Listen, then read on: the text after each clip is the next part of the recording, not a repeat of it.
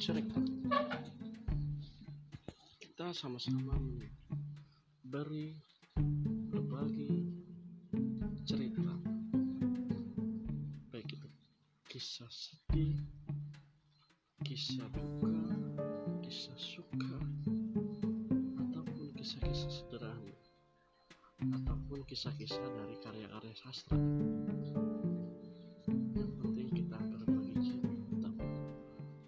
saling berbagi cerita.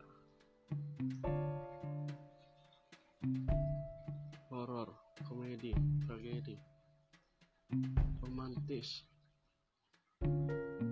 cerita cinta cerita jomblo cerita aktivis cerita mahasiswa cerita masyarakat Indonesia